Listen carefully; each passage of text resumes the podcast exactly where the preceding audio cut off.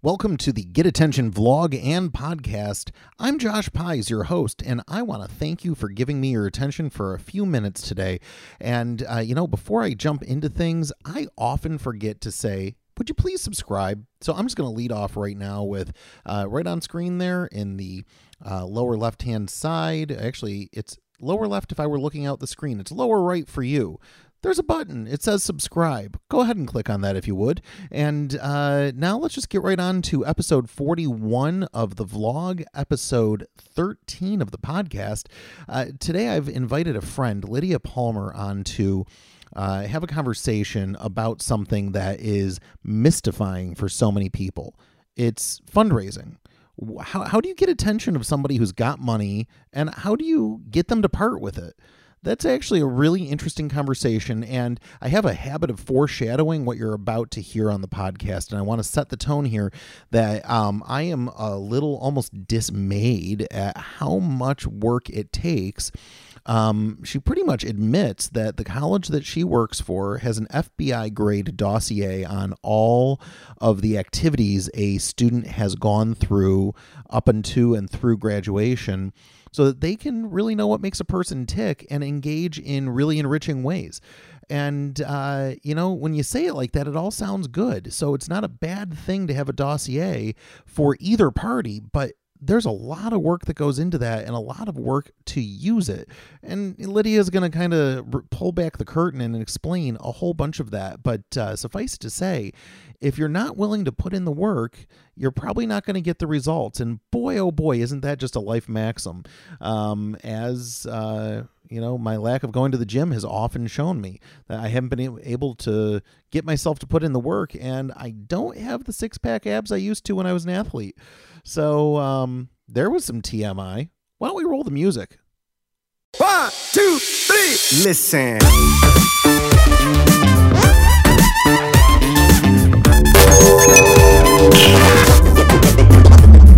I'm here with my friend Lydia Palmer. Uh, I have known Lydia for gosh, uh, more time than I want to quantify at this point.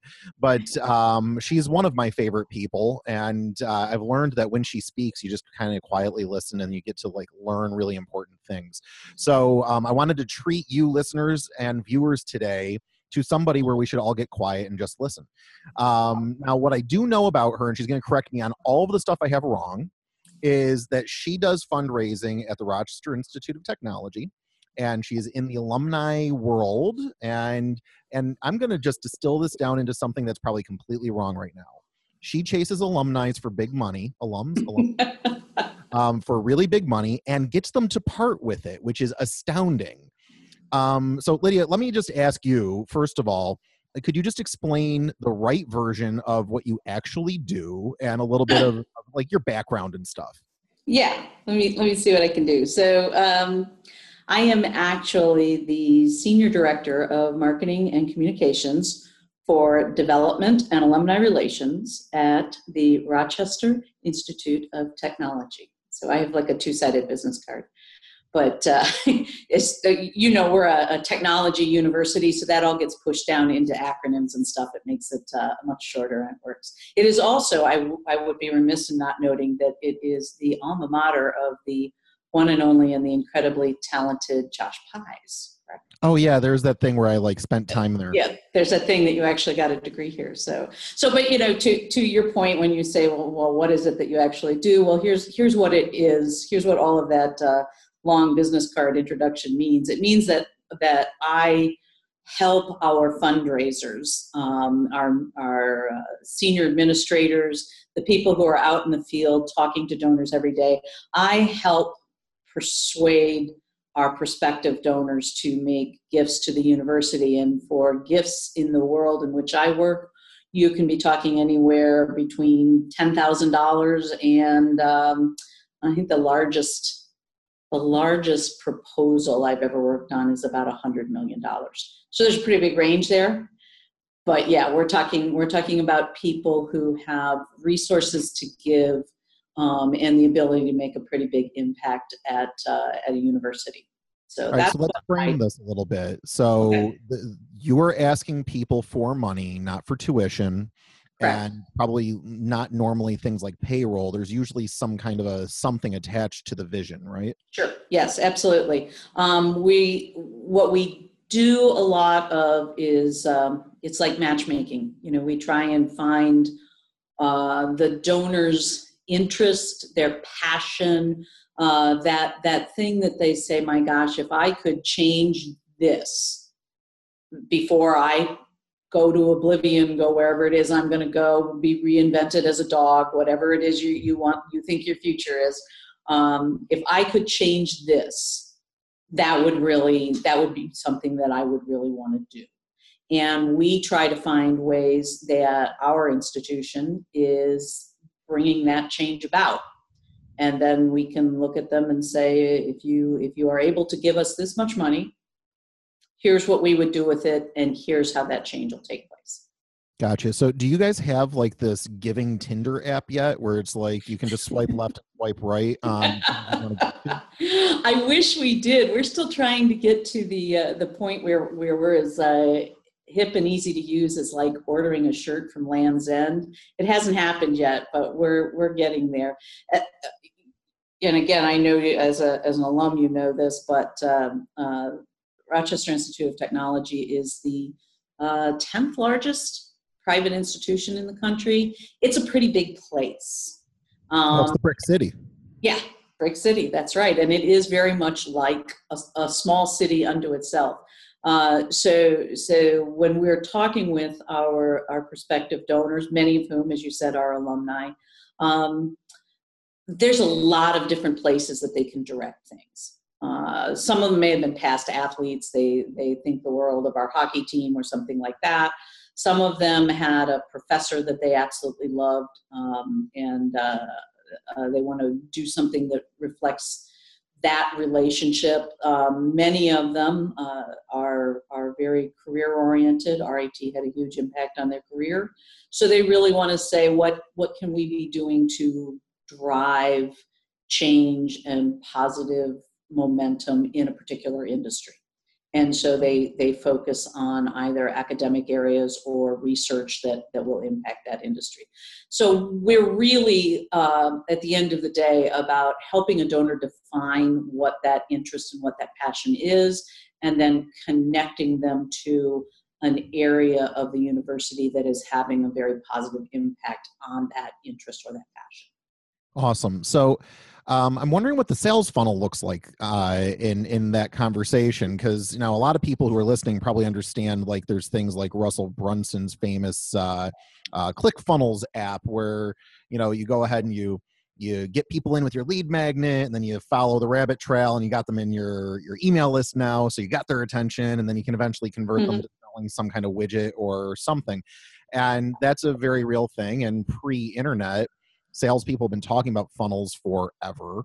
Yeah. there must be some theory or some formula to how you um, identify prospects, engage with mm. those prospects, discover their passions, do that thing. Could you kind of describe that dance? I think it could be very instructive to learn that. So it is a little different in uh, universities and colleges because um, the majority of our prospective pool of people is sort of a, a captive audience. Um, we know who they are. Uh, we're not going out fishing. Yeah, it's you. It's you. I'm pointing at Josh right now.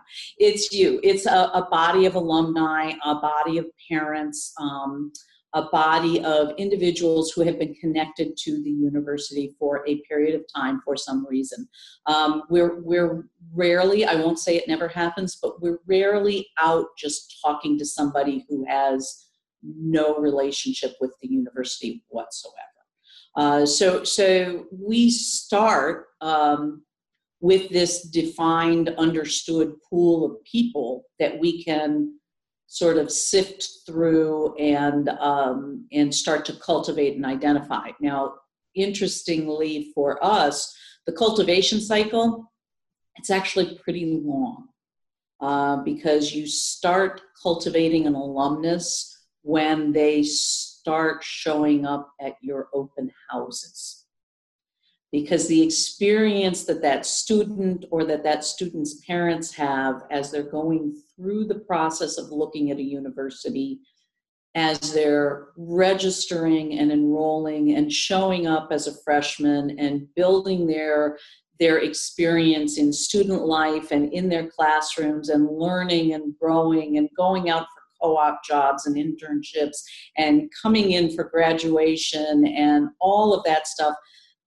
plays a very big role in what they're going to do 20 30 40 years later. Wow so you're playing the long game.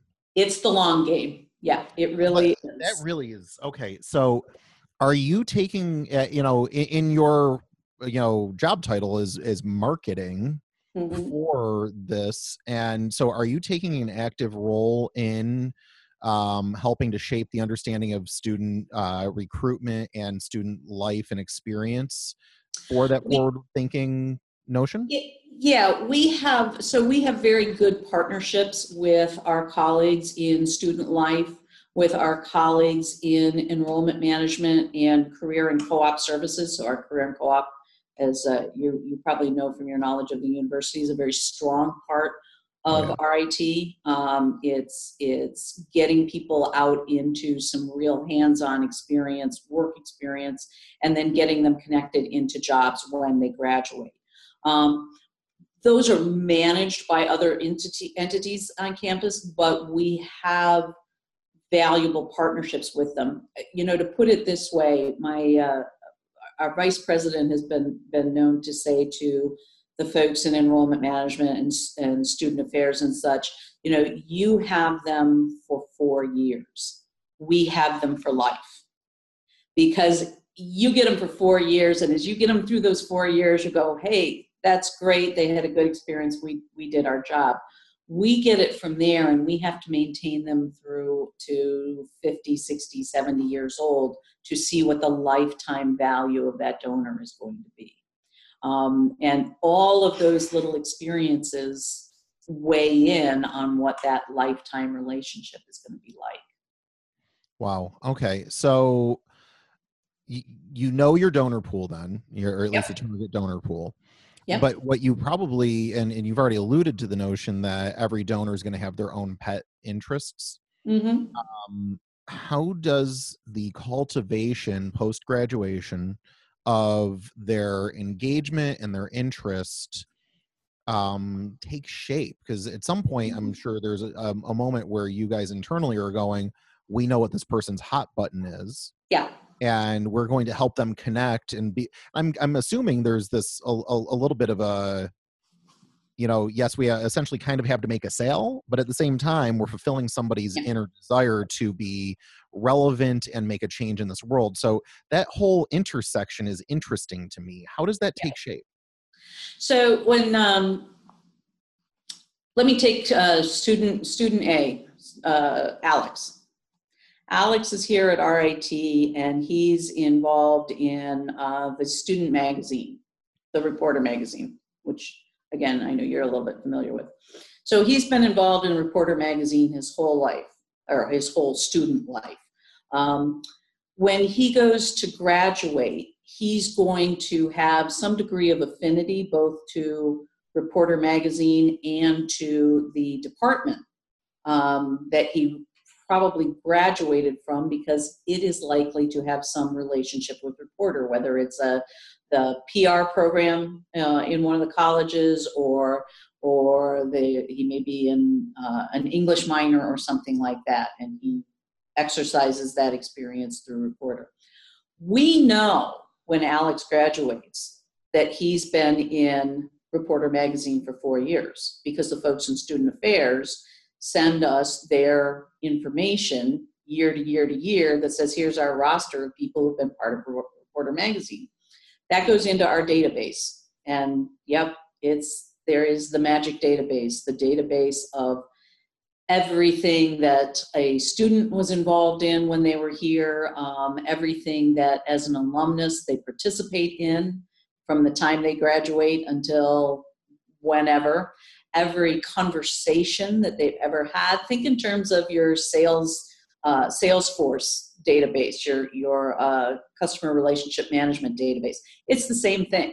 We have a log of major conversations that this person may have had. We have a list of they received a, an invitation to this event and they responded positively and attended the event.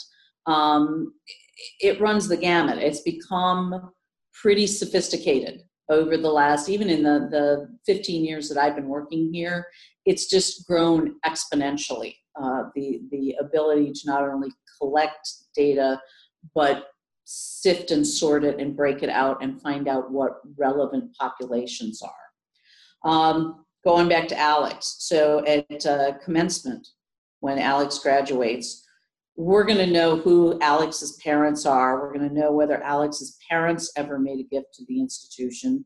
Alex, as a student, may have given to the institution um, because he'll be participating in campus activities where he gives.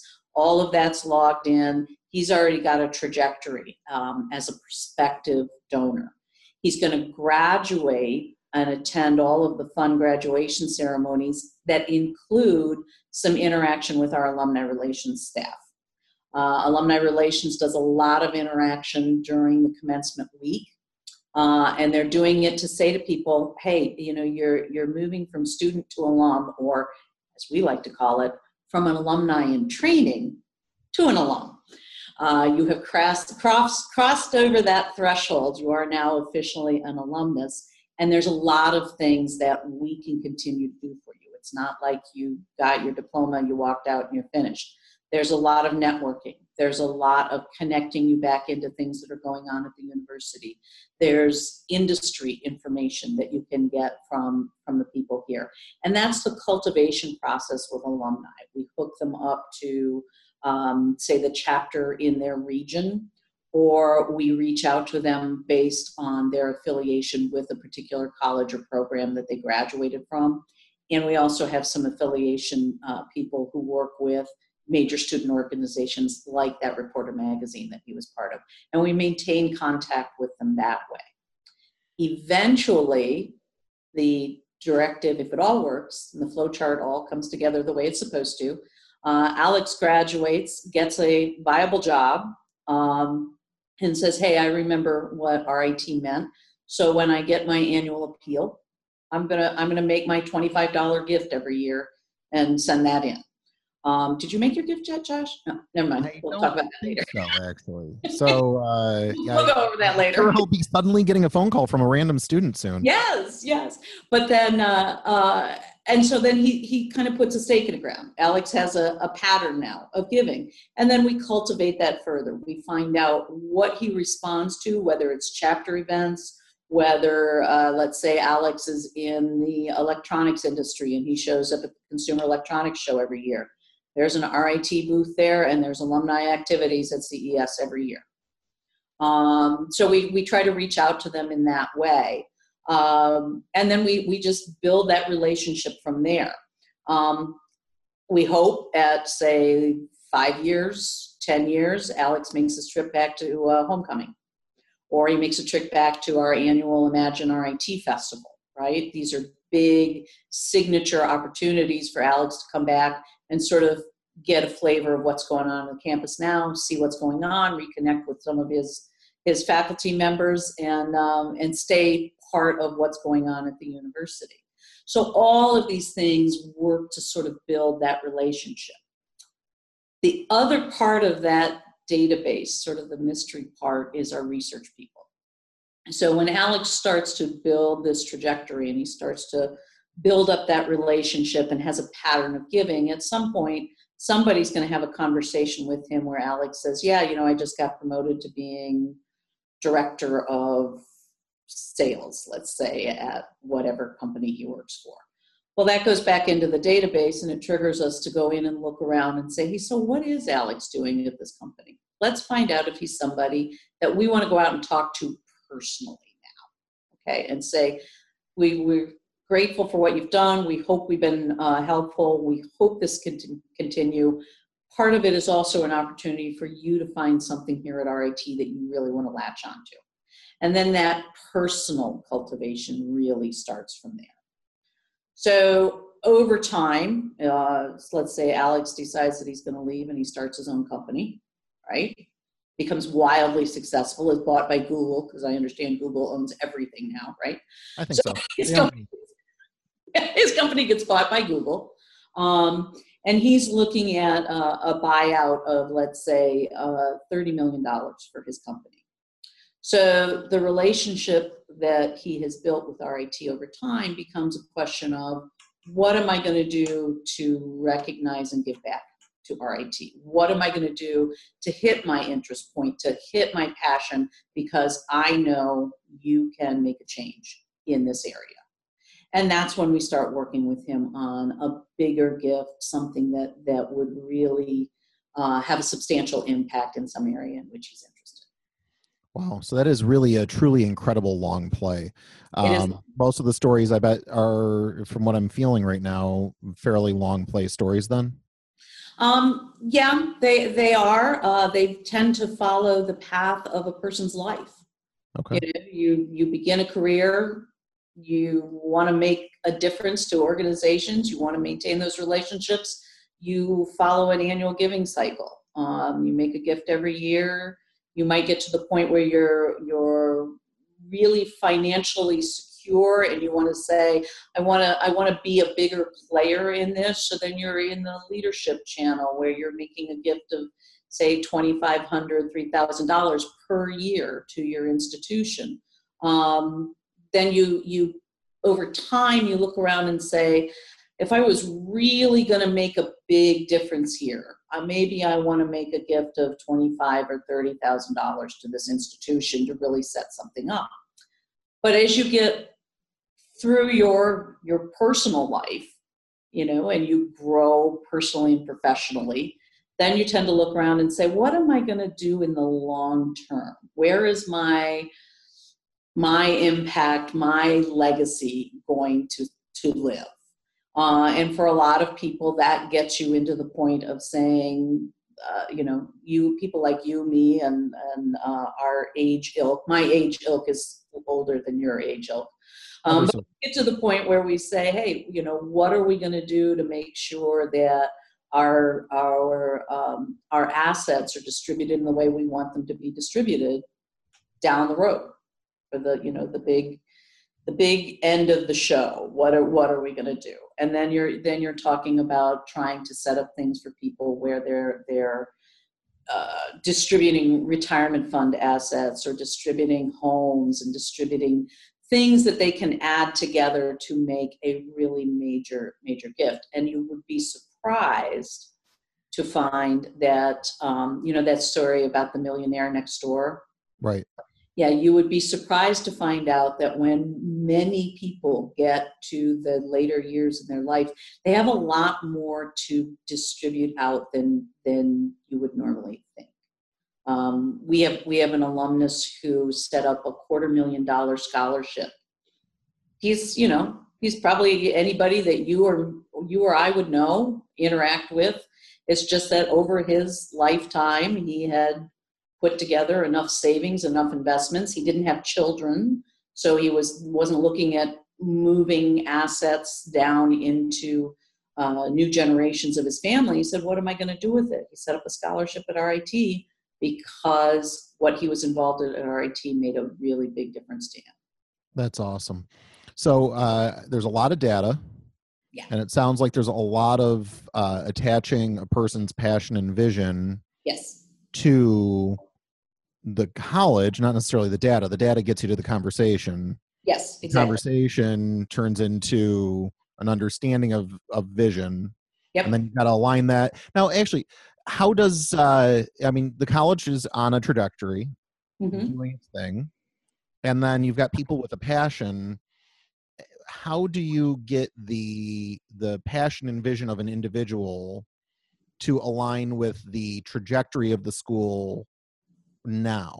You know, um, Mhm. there's probably p- projects that are happening. There's projects that need to happen. Mhm. Um, I, I guess I'm assuming that at some point you've had a conversation where somebody goes, "I really want to give towards this," and nobody in the college had ever thought of this. right. so I'm just kind of curious how you know what's that like attaching people to the current status of what needs to be done, and Mhm. do you ever field those interesting questions like, okay, we're going to make a home for your money here. Yeah, yeah. Um, we do that frequently. It, at any university or college, understand that there are some fundamental aspects of being an educational institution that give people, just by the nature of what we do, the opportunity to change things a lot. So, one of the biggest ways, and for educational institutions, the whole enchilada is about scholarships. That's the thing. That's our whole story. Uh, scholarships are so critical to what we do for most of our donors. The opportunity to to not just create something that helps a body of people, but in many of the cases of our students, you can change somebody's life by simply setting up a scholarship that helps to pay for their education. We've had specialized scholarships, so so we have uh, a, a number of donors who um, set up funds for what we call the last mile scholarship. So imagine, and this is very common, uh, imagine a student who has gone to college for three, three and a half, four years, and the money runs out. Uh, and and I, I could spend an hour talking about the funding from grants and, and uh, programs for loans and things. They don't cover uh, the full four year college, not to mention that a lot of students don't get through in four years. It might be five years.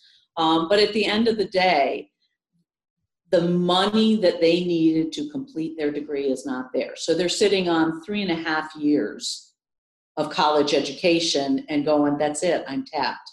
I have painful. more money. Um, that's the end for them. Until somebody comes in and says, yeah, I've got um, a $25,000 fund that will pay for you to finish that last 18 months of school. Um, we've had students who, um, just incredible stories of, of students who have, uh, their, their parents have to decide between them finishing their last year of college and their younger brother or sister going at all. How do you make that choice as a parent?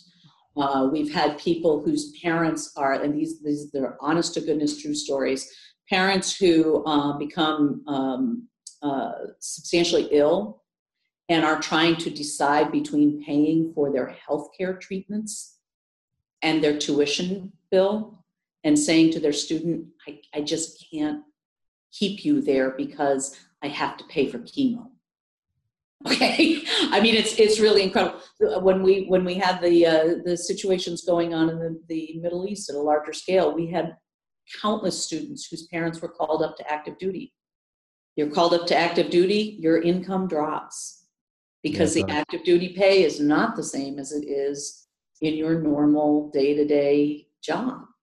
Uh, and the students coming into the financial aid office saying, "My my father got called up. I can't pay for school." So those kind of scholarships for a lot of people are incredibly meaningful.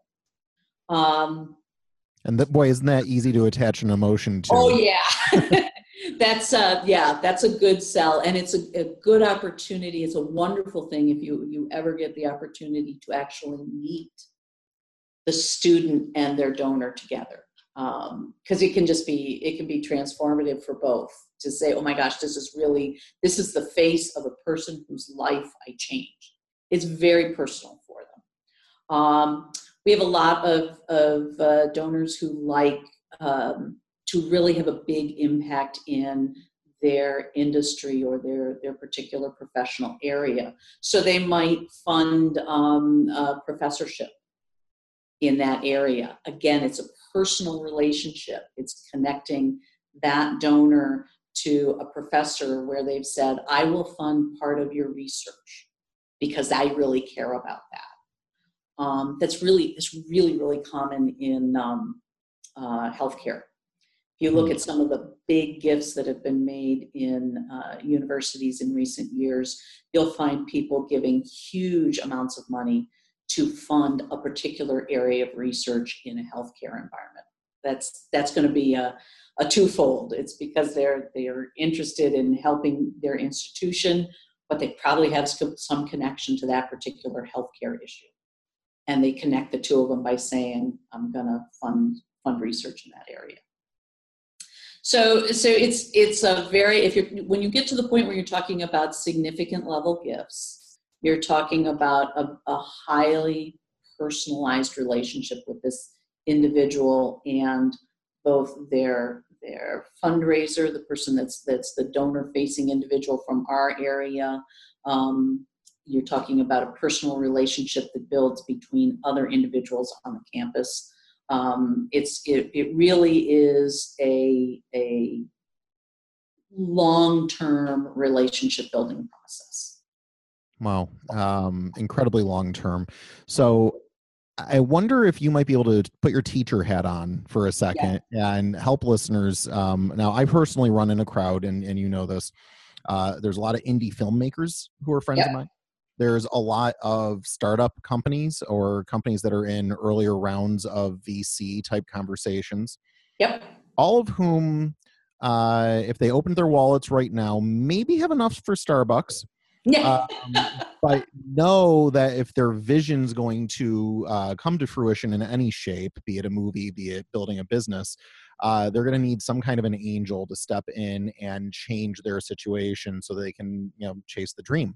Yep. And uh, I know it's a different world. It's a, a, quite a different conversation. These guys don't have the long play necessarily. Well, maybe the movie mm-hmm. movie guys might if if they're patient. Um, but usually, the small businesses that are looking to grow have a anywhere from maybe three to eighteen month window before yep. they've got to go get a job. Right. And uh, I'm just wondering, with your uh, with your expertise is there something that you could help us understand in the way of getting the, the attention of somebody who would have a conversation and then maybe keeping their attention enough so you could convert them to parting with their money yeah um, the first thing i would say is what all good marketers should say as the first thing which is know your audience. Uh, know who it is that you're talking to. Um, know what to the degree that you're able to know what they're interested in in. And to the degree that you do not know you do a lot of listening. Um, you learn to ask good questions that like josh did with lydia where you ask questions that lead that person to talk about what they know and what they feel and what they think uh, and within that you will find um, a lot of opportunity to say, I can make that connection to what you cared about. Um, it, it is for even for the most savvy donor or funder, there is an emotional component to why they're going to give you something. And you have to find what that emotional component is. Um, even a, a hard nail, you know, former Goldman Sachs guy, there's going to be a reason that he's going to give you that money. And it's not usually because he sat down and figured out the dollars and cents of what he's going to give you. It's because there's a thing that he wants to see happen. And how do you make that part of your story?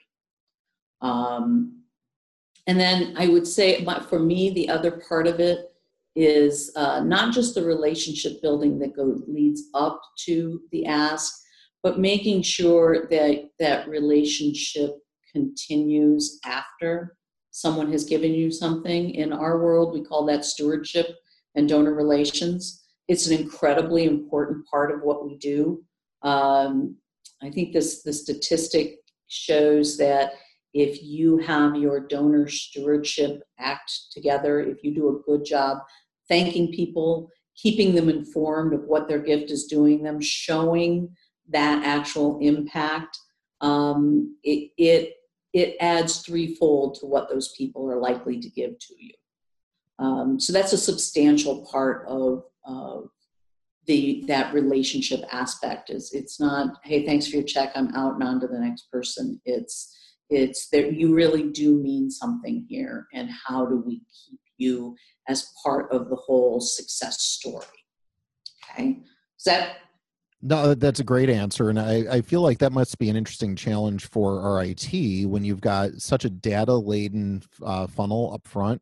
Yeah. And probably on the back end too. There's probably a lot of data driving decisions to make sure that it's actually real relationships that are in play as well. That's got to be uh, a fine balance.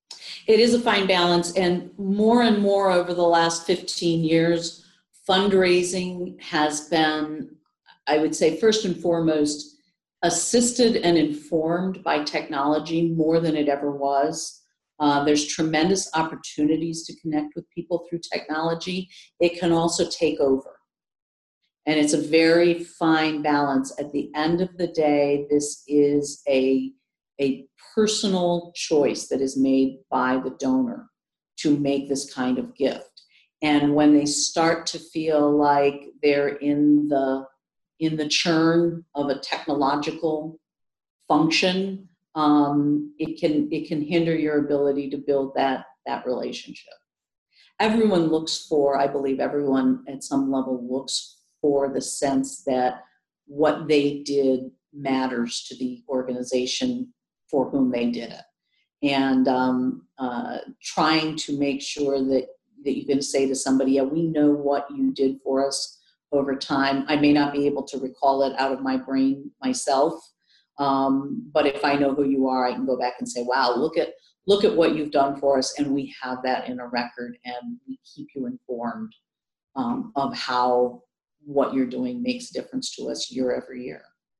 Wow.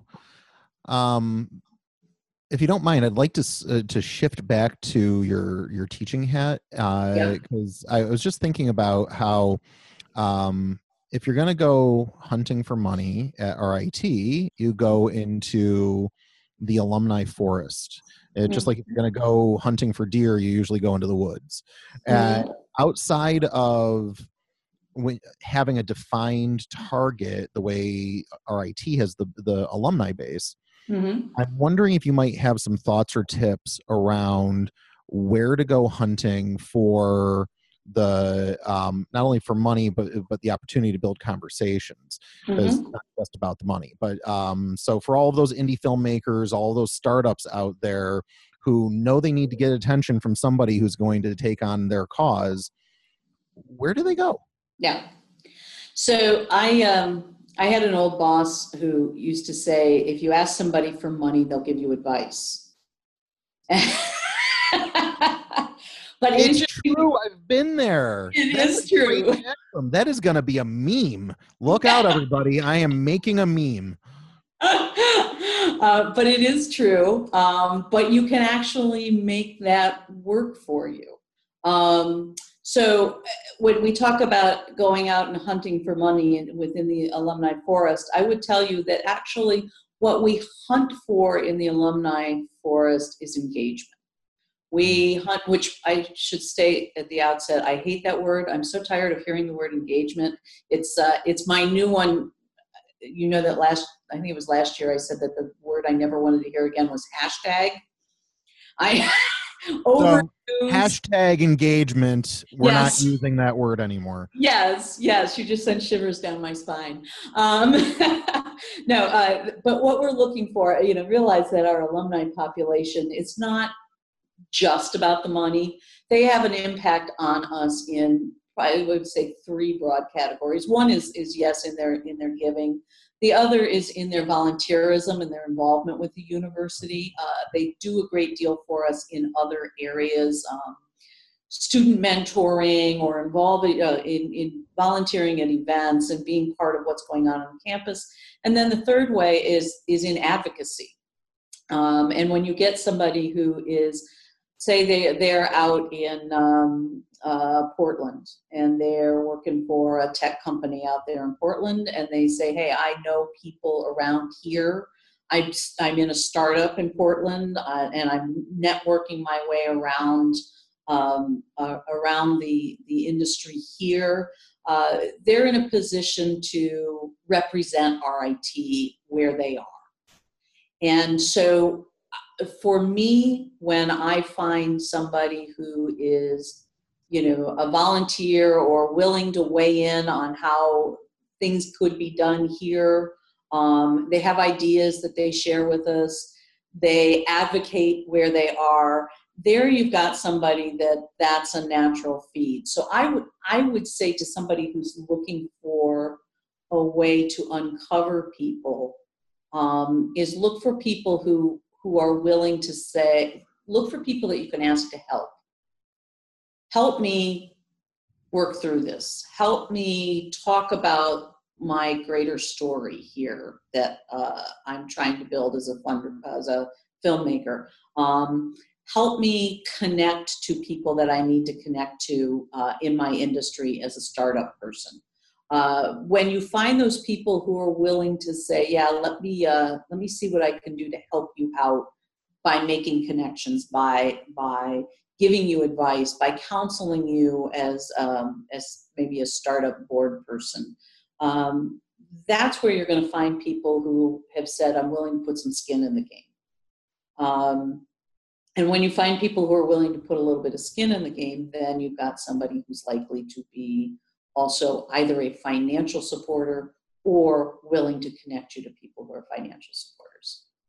Wow. Okay. So I, I sense uh, that authentic humility and real relationship building are a, a, critical component to this. Yes. We cannot do this without you. Yeah. Okay. So, um, you know, I like to try to end my conversations with a couple of actionable things that uh, people might be able to do today. And one of my favorites is because Amazon's so darn easy.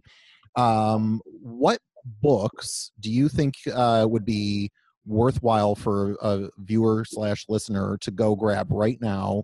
Uh, you don't have to guarantee they're on Amazon either, but I'm assuming that since they are the world's largest blah blah blah of everything, that whatever you recommend will be on there. Um, so, what should we read? Um, I would give you uh, uh, two general ideas. Um, one is that um, I I get a uh, a news feed from a gentleman named Tom Ahern, A H E R N.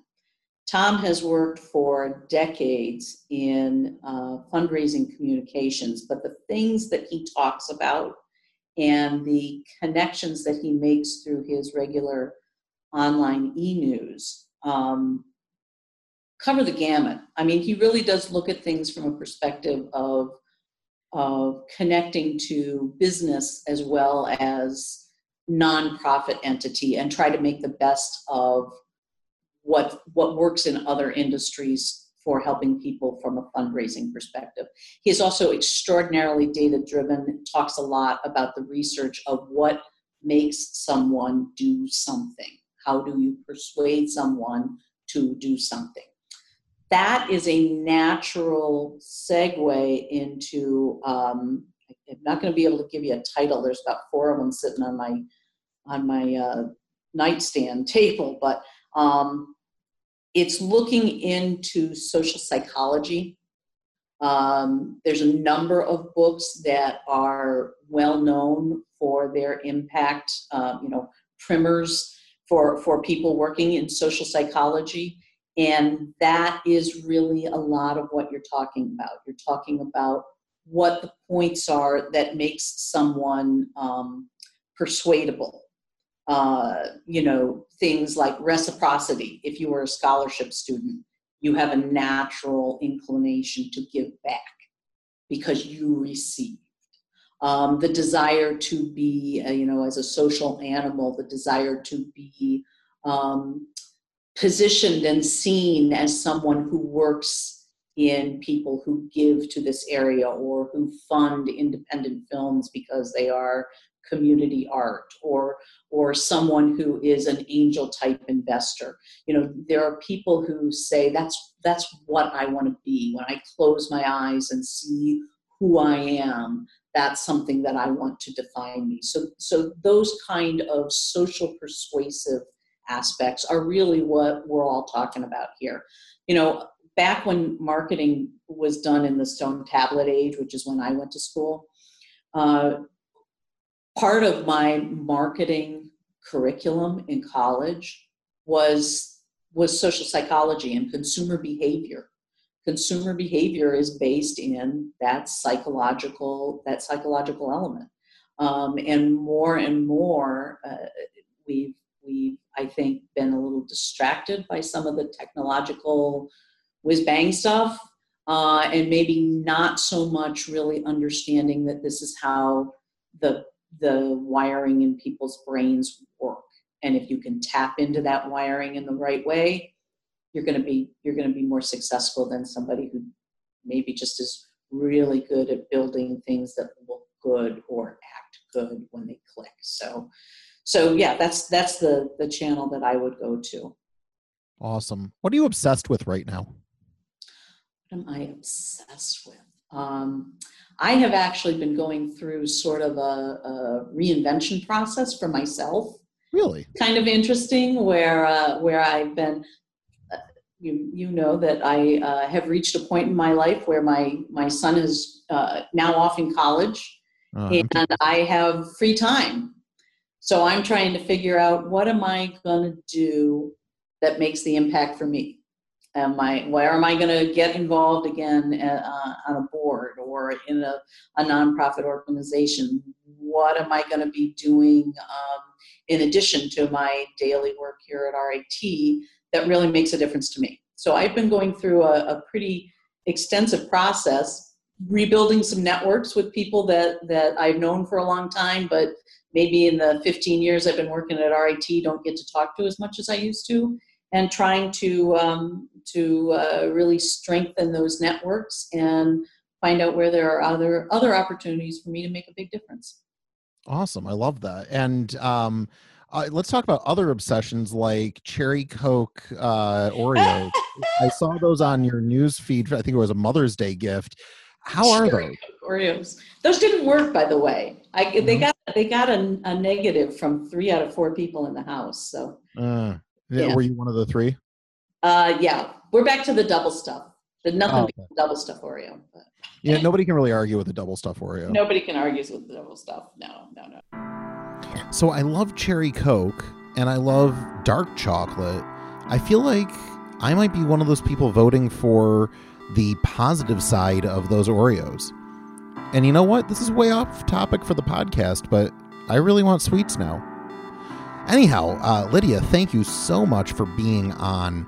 You know, one of the things that I'm struck with right now is how, um, even through all of the data, there is a level of authenticity that is demanded in the process and you know that's authenticity of human relationships and the connection that RIT has to have with uh, the donor base, the alums, and uh, even in our conversation surrounding uh, funding for startups and for you know indie films that uh, you recommend, you know enlisting people and asking for help and building a relationship and even staying accountable and keeping people connected through the process. In fact, it reminds me the other day I had uh, lunch with a great guy. Um, his name's Nick. And uh, he has done 50 independent films that have all been fully funded. And uh, one of the things he does through the process is exactly how you describe it um, he engages people who have a passion, and he he helps them achieve something positive connected to that passion through a usually a documentary. And um, as a part of that, he stays accountable to them not only with information and reports, but with the experience of actually coming on set inspecting and seeing what's happening. And of course, there's a certain Hollywood appeal and some glamour to it. Um, and then, uh, you know, he gives them ownership through the process on the emotional side.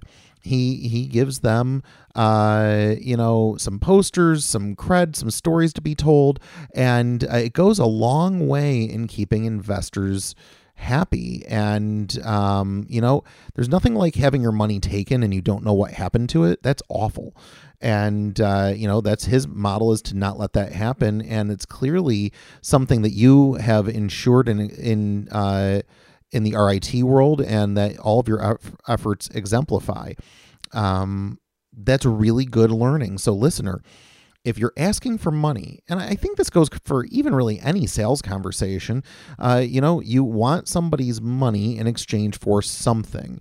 And uh, when you are asking to fund something that might not always necessitate an actual exchange, you need to actually still give an exchange. It might be of information, it might be of experiences, and uh, definitely of a level of accountability. I went and did this with your hard earned money. Hmm. That's really important. So, uh, a lesson learned for all of us, and uh, boy, doesn't that get people's attention when when you're honest above all else, when you're above board and you play with your cards on the table and face up yeah, that that's actually different in this world. So let's all be different today. Um, let's play with the cards up, and uh, let's go out and get some attention, everybody. I will see you on the next vlog. Tomorrow is the uh, Low Tech Friday.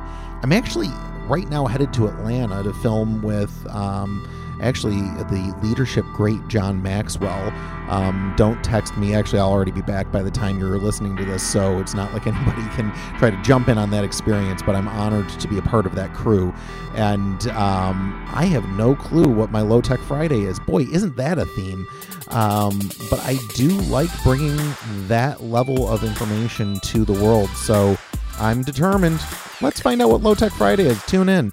Um, and you know what? We'll see you next week on the Monday podcast and vlog, where I intend to reprise the 22 Rules of Story by Pixar. And I really hope you'll subscribe right now. Uh, don't forget to do that. The 22 Rules is it's almost done. Actually, I've got two more vlogs before I've gone through all 22 rules, and I've promised time and again that I would give away. Uh, my riffing on the 22 rules for commercial production for the business world. I've already created it. It's real, it's a thing. It exists on smbfilmschool.com, which also can be found through the www.getattention.work URL, where you can sign up for access to all sorts of stuff. But um, you can definitely link over to the film school. It's up. If you're interested and you're ready to go check it out, why don't you get a preview?